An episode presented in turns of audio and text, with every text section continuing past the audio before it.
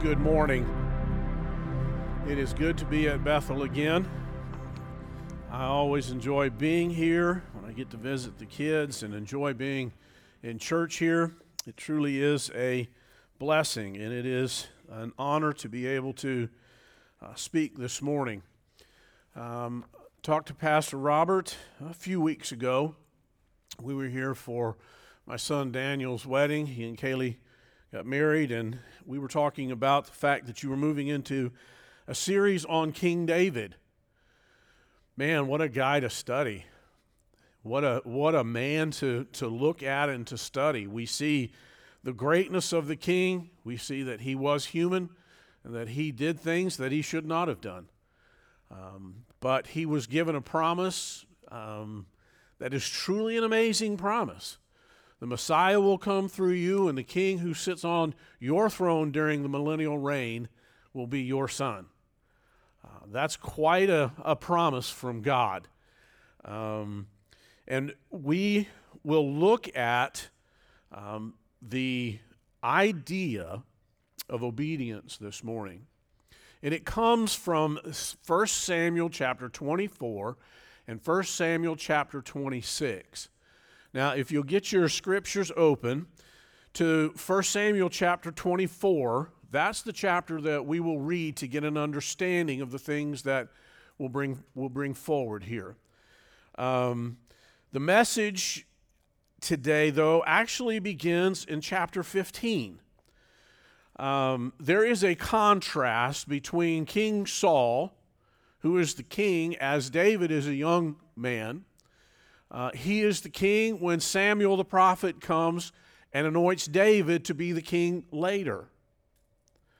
Well, that's an interesting dynamic, isn't it? We have a reigning king, and God says to the prophet, I want you to go anoint another man from another family that has nothing to do with King Saul's family. Begins to create some tension. David is a very gifted man.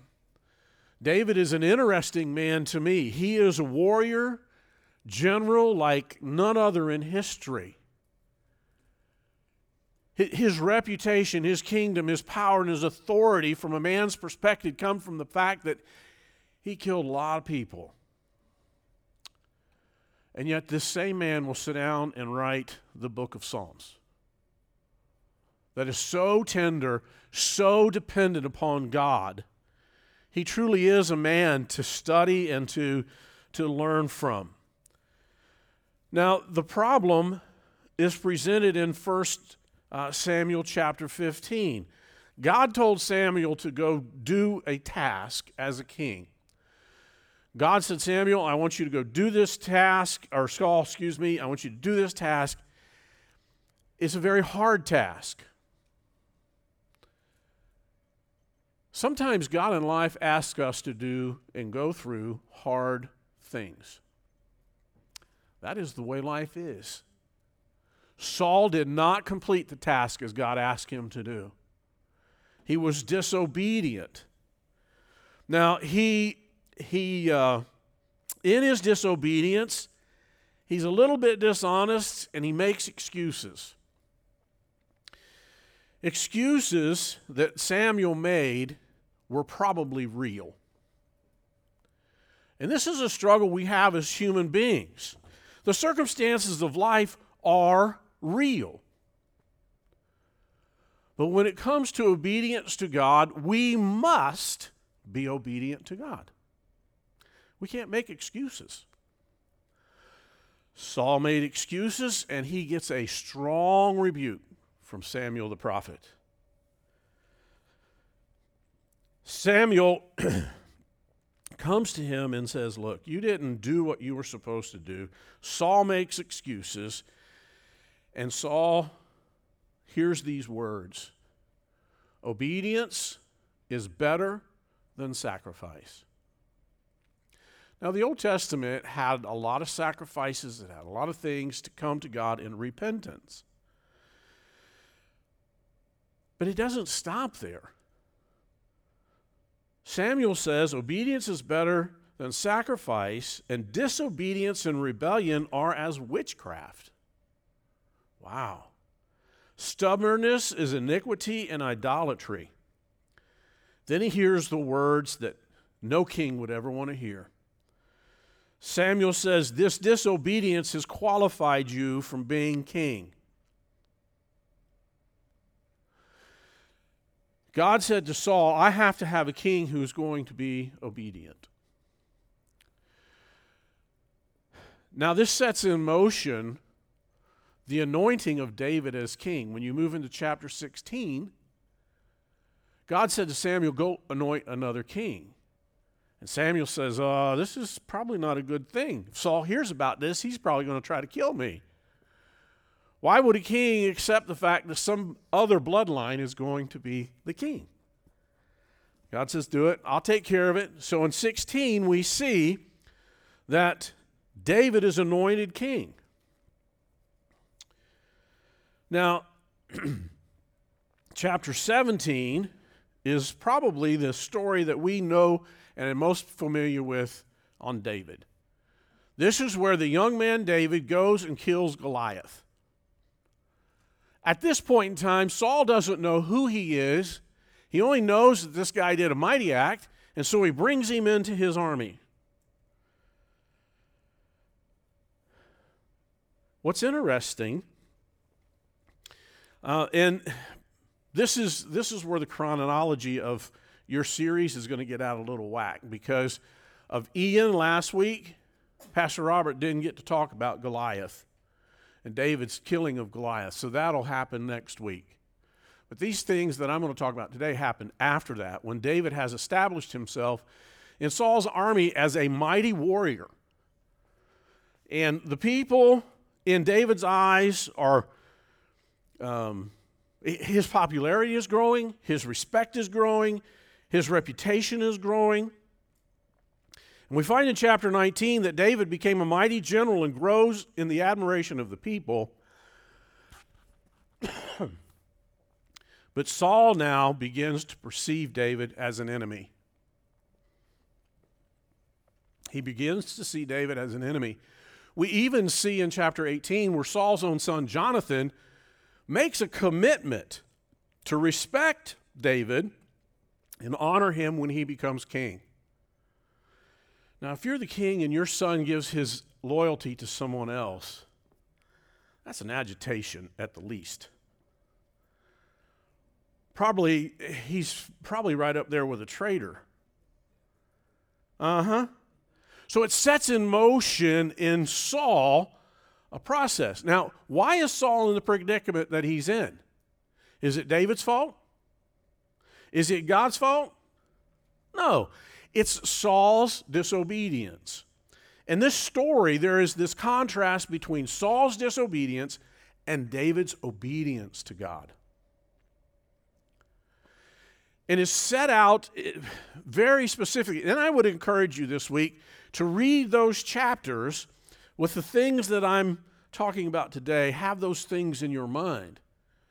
You know, what's 15 through 26 basically is the chapters that we're covering. So we're getting a lot of information in our story here. Now, in chapter 20, Jonathan acknowledges to David that he will be king, and he asks David to spare his children. And in the ancient times, when you took over, what you did was you killed all the king's family so that there would be no rebellion in your kingdom.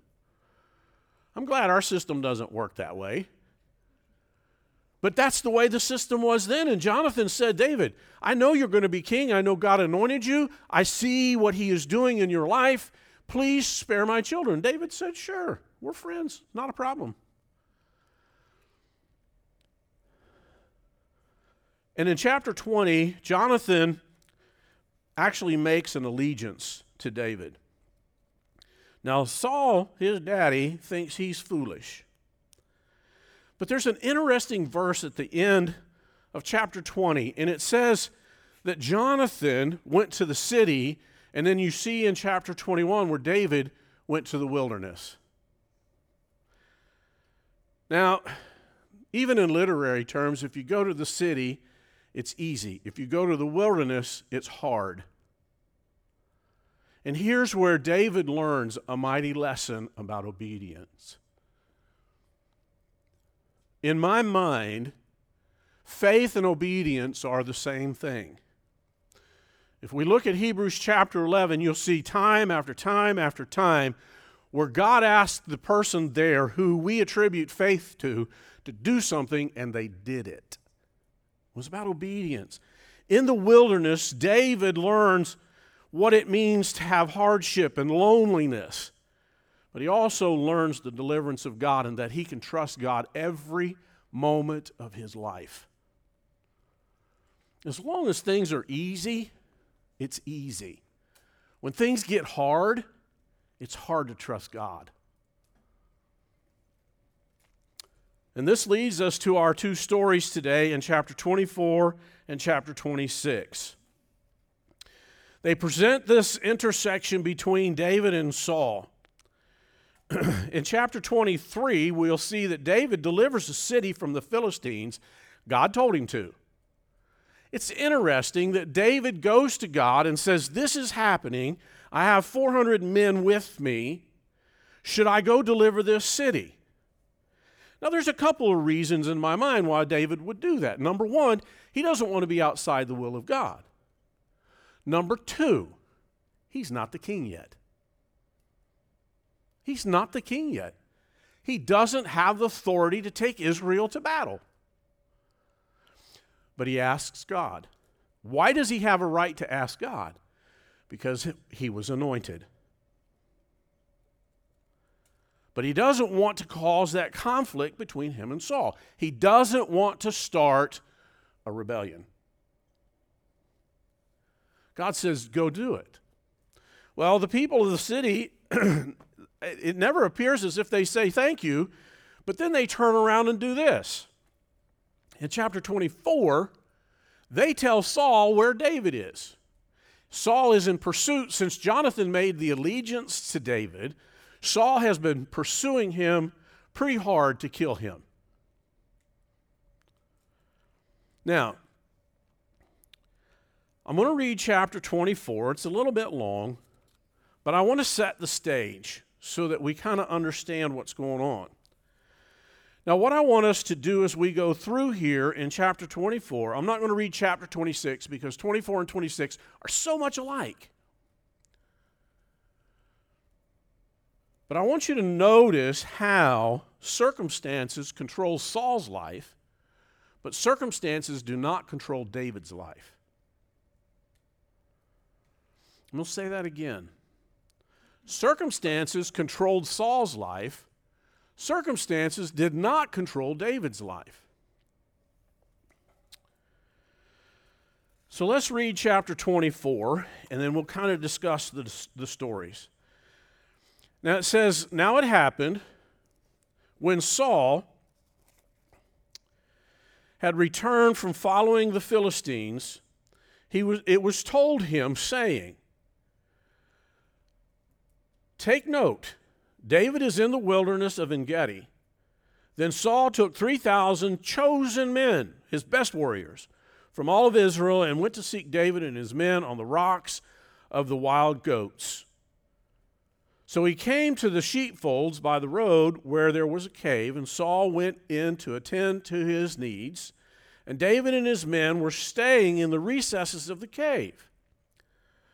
So you see what happens here. David and his men know Saul's coming, they hide in the caves. Well, kind of thing, but the scripture does what it does. It tells us the truth. Saul went in to kind of relieve himself and take care of some needs. He went in the cave to look for some privacy. But guess who's hiding in there? David's men. Whoa. So here we go. Saul went in to attend to his needs. David and his men were uh, staying in the recesses of the cave. Then the men of David said, This is the day of which the Lord said to you, Behold, I will deliver your enemy into your hand, and you may do to him as it seems good to you. And David arose and secretly cut the corner of Saul's robe. Now it happened afterward that David's heart troubled him because he had cut this because he had cut Saul's robe. He said to his men, The Lord forbid that I should do this thing to my master. The Lord's anointed to stretch out my hand against him, seeing he is the anointed of the Lord. So David rested in, excuse me, restrained his servants from these words and did not allow them to rise against Saul. And Saul got up from the cave and went on his way. Now it's interesting here because David men say, Oh, David, there's the king. He's by himself. Let's kill him. David sneaks over and cuts a little bit of his robe off. And immediately, boom, just like that, God convicted David and said, That's the king. What are you doing? You're anointed, but this is not your time. So when God strikes his heart, David tells his men, We will not do this. Now, his men said, This is what the Lord has told you. He has been delivered into your hand. If you look through Joshua and Judges, every time that one of the judges or Joshua or one of Joshua's generals, um, one of, when they defeated somebody, the statement is, God has delivered them into your hand, or God delivered them into his hand. These men quote scripture to David. David could look at the circumstances and say, This is my time. But what's more important here? The circumstances, misquoting of scripture, or obedience? God, God said, You don't rise up against my appointed person. David honored that. He let Saul go free. Now, when you when you get down here, it talks about the fact that David also rose afterward and went out of the cave and called out to Saul, saying, My Lord the king. When Saul looked behind him, David stooped with his face to the earth. David bowed to the king as he was supposed to. When you bow to the king, that means you surrender to his authority, right? You honor his position. David said to Saul, Why do you listen to the words of men who say, Indeed, David seeks your harm? Folks, there were a lot of people. Satan was using a lot of people to thwart God's will. They, they were gossiping to Saul, and Saul was listening. David's men misquoted scripture to him. Saul's people gossiped to him. Did David listen to the wrong words, the wrong advice, the bad advice? No. Did Saul? Yes. It takes a discerning heart to know the difference in good advice and bad advice, doesn't it? You know what gives that clarity? Obedience to God's word. Because no matter what you tell me, no matter what my parents tell me, no matter what the king tells me, I must obey God's word. That's where the clarity comes. That's where the good decisions come. Saul listened, David did not, because he knew God's principles and precepts. David says, Why do you listen? I'm not going to stretch out my hand against the anointed. Moreover, my father, again, a term of Saul is the king in authority. Moreover, father, say, see, yes, the corner of your robe is in my hand. For in that I cut off the corner of your robe and did not kill you, know and see that I intend you no harm. Saul, I was close enough to cut your robe, but I didn't kill you. So you, you go on down, and, and, and David says, Someone tried to kill you in there, and I didn't let them. In other words, I'm not only saying I won't kill you, I'm telling you I will protect you.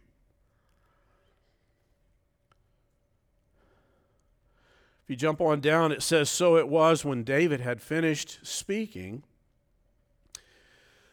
to Saul that Saul said, And this your voice, my is this your voice, my son David?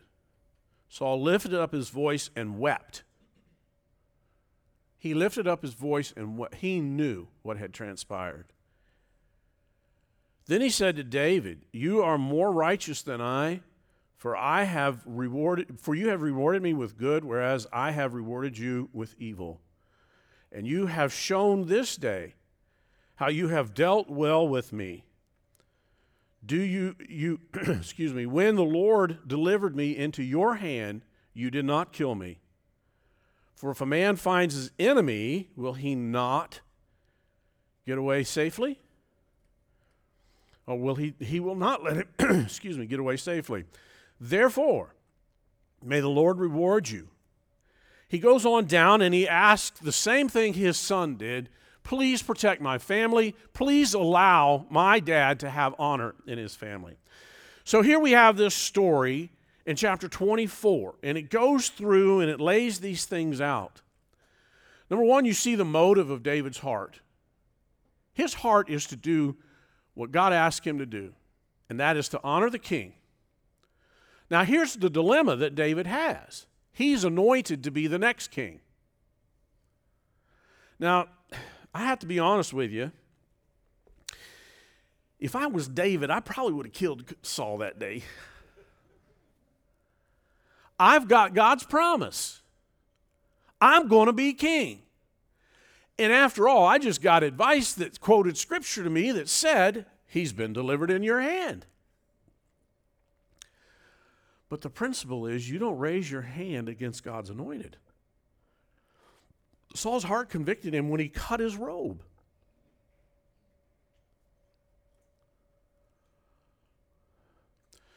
Circumstances do not determine the will of God.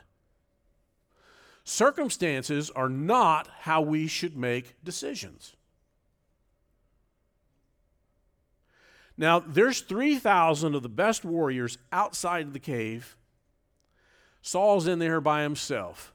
That sounds like a pretty good thing where in our mind we can say, well, God has delivered him. You get a better understanding in chapter 26 when you go through the story. It's basically the same thing. It's a little different in how David approaches Saul. Saul is asleep, and David and his nephew sneak in and Saul's laying there, and they're both looking at him. Everybody else in the army is asleep. And David and Saul and his nephew, David and his nephew are looking at King Saul. His nephew says, David, I'm not going to ask you to kill him. Why don't you give me permission to kill him? You see the change? Before they said, David, this is your opportunity. Now they say, David, we'll do it for you. The sin doesn't have to be on your head, it can be upon my head, so to speak.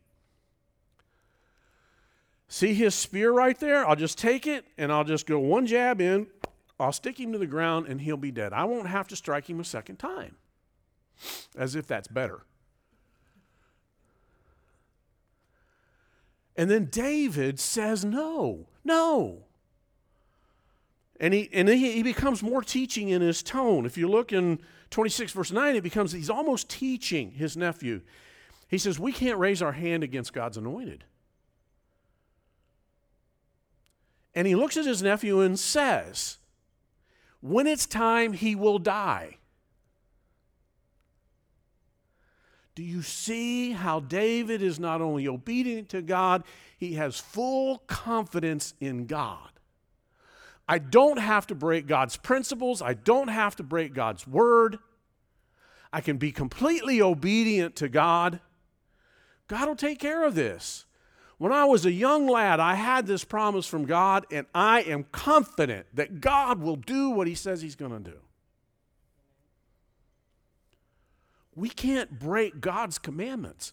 We can't go against God's principles. Just because the circumstances present itself this way we will not do this.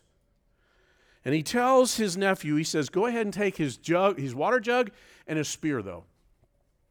So they leave where they're camped, they go out into the across the way, and it kind of appears as if it's up on the side of another uh, ridge of another hill. And David calls out. but he calls out to the man who is supposed to be protecting King Saul Abner, Abner, Abner, you've done wrong. You're derelict in your duties. And Abner crawls back. Who is it that calls out to the king? And he rebukes Abner because Abner was not standing guard over his king. Uh, it's, it's just interesting how David asserts his authority and yet at the same time is a humble man and will not kill the king. Abner is the guard of the king. And two enemies, from Saul's perception, walked in and stood over Saul and had a conversation about should they kill him or not. And Abner is over here asleep. Abner is the commander of the guard who is supposed to protect the king, and David rebukes him. David is just this wonderful, complex person, isn't he? One came to kill your king, and you were derelict in your duties. And he says, I protected the king, not you. Man. David is so confident in God that he can rebuke the man who did what he did that night. He protected the king. See, the, the struggle that we have is so often, so often we look at the circumstances of life to determine our decisions in life. And it has to be the Word of God that determines our decisions. I'm telling you, I would have killed Saul. It just makes sense, doesn't it? If they would have killed Saul, would David be king the next day? Sure, he would have. Absolutely, he would have. But that's not the way God wanted it done. God wanted to honor King David. And if he waits till God takes care of the situation, God could confirm his blessing on David. Why? Because David lived by faith, he lived by the obedience to the Word of God. Understand the distinction between anticipating in, in God's promise and taking things into your own hands. Saul's problem was that he took things into his own hands.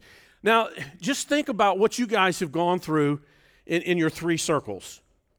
If you'll read, Saul, Saul's broken. He tries to kill his own son. He tries to kill God's next appointed king. Um, he does all these things.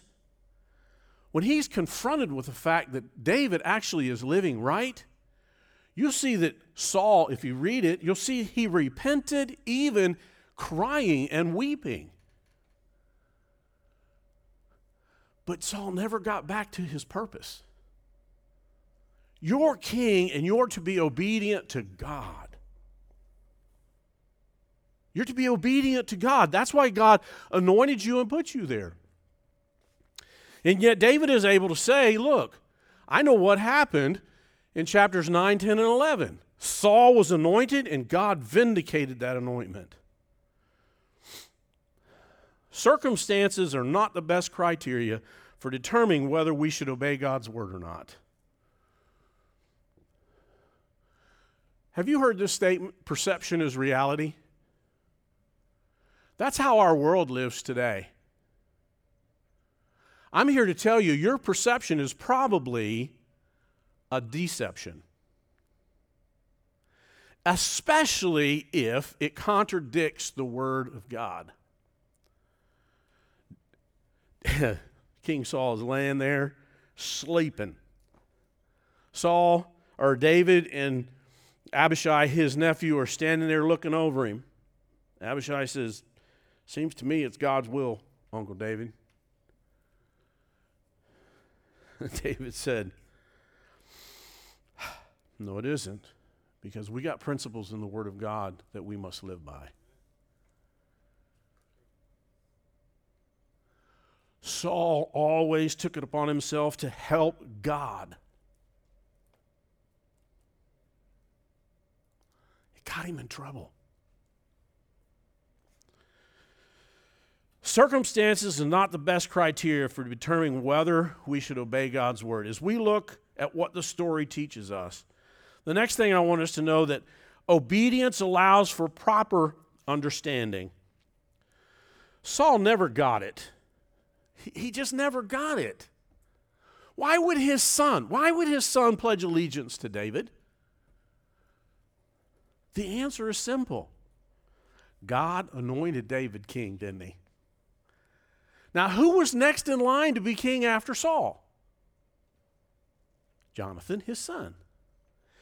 And yet Jonathan in his wisdom said, David, I'll be I'll be I'll align myself with you. Just do me one thing. Don't kill my children.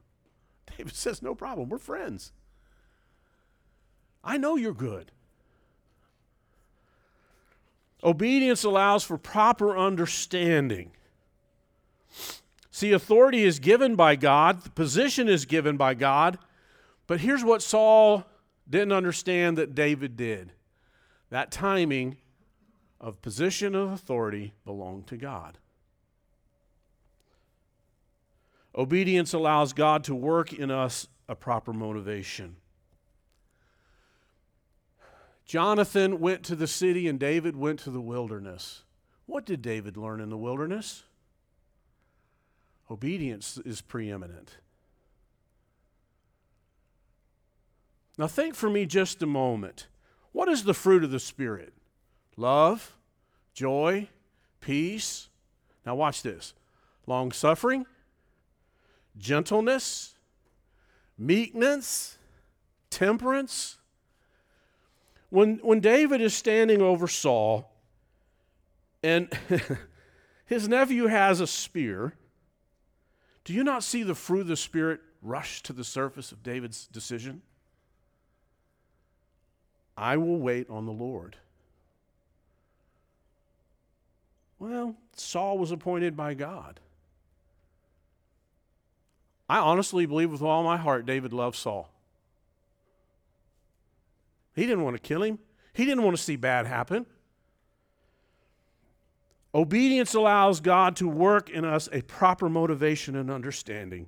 Obedience exposes the heart as to whether we live by faith or not.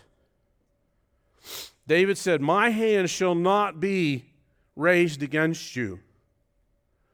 Disobedience exposes the heart for its lack of the fruit of the Spirit. Remember, David, in his rebuke of Saul, said, Wickedness proceeds from the wicked. Saul, what you're doing is not right.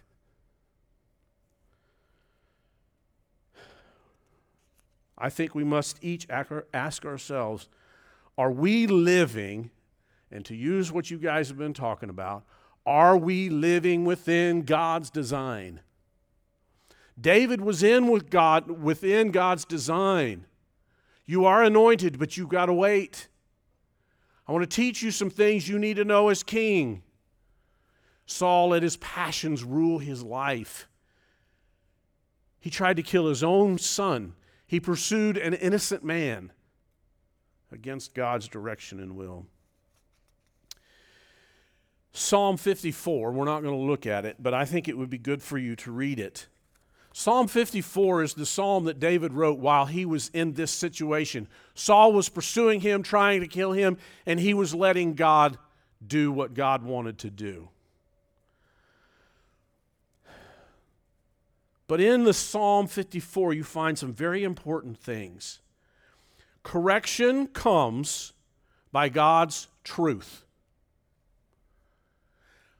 I don't know if you write stuff down, I don't know if you got a photographic memory, but listen to that statement. Correction comes by God's truth, not mine,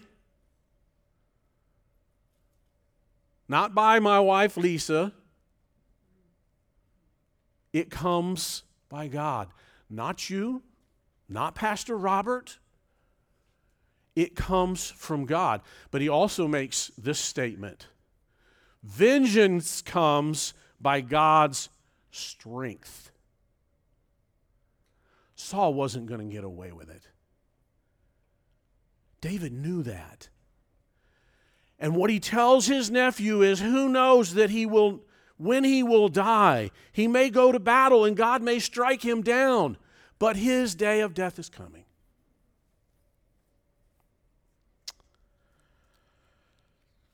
And the last idea I want to give us is this. We learn from David obedience, but there are some fascinating things in the New Testament about our Lord and Savior. Jesus learned obedience by the things he suffered. Now, how can the Creator God, the Almighty God, learn obedience? It is so important to God the Father that His Son learned to obey Him. There's no doubt in my mind Jesus would, but He went through the process of being obedient and He learned what it was like to be a human being.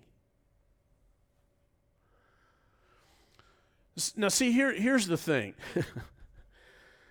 I find obedience a hard thing.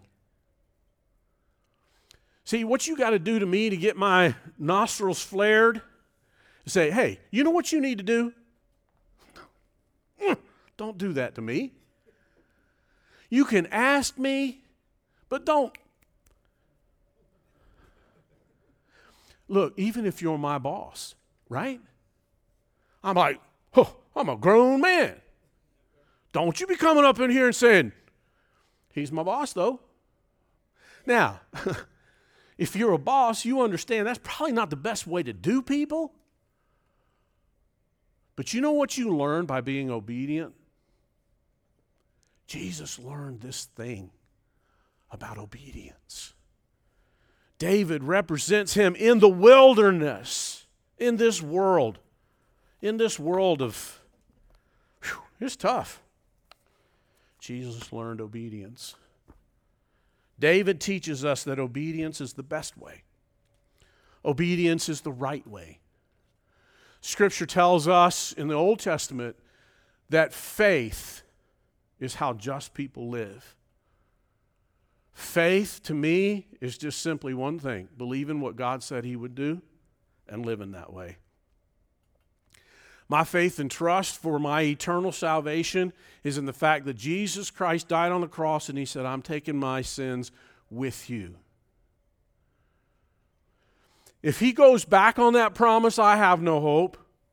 But I will live every moment of my life believing He will not go back on that promise. David was anointed king as a young teenage boy. It was quite a while before he got to the point of being king. But he said, I'm going to let God work his process in my life.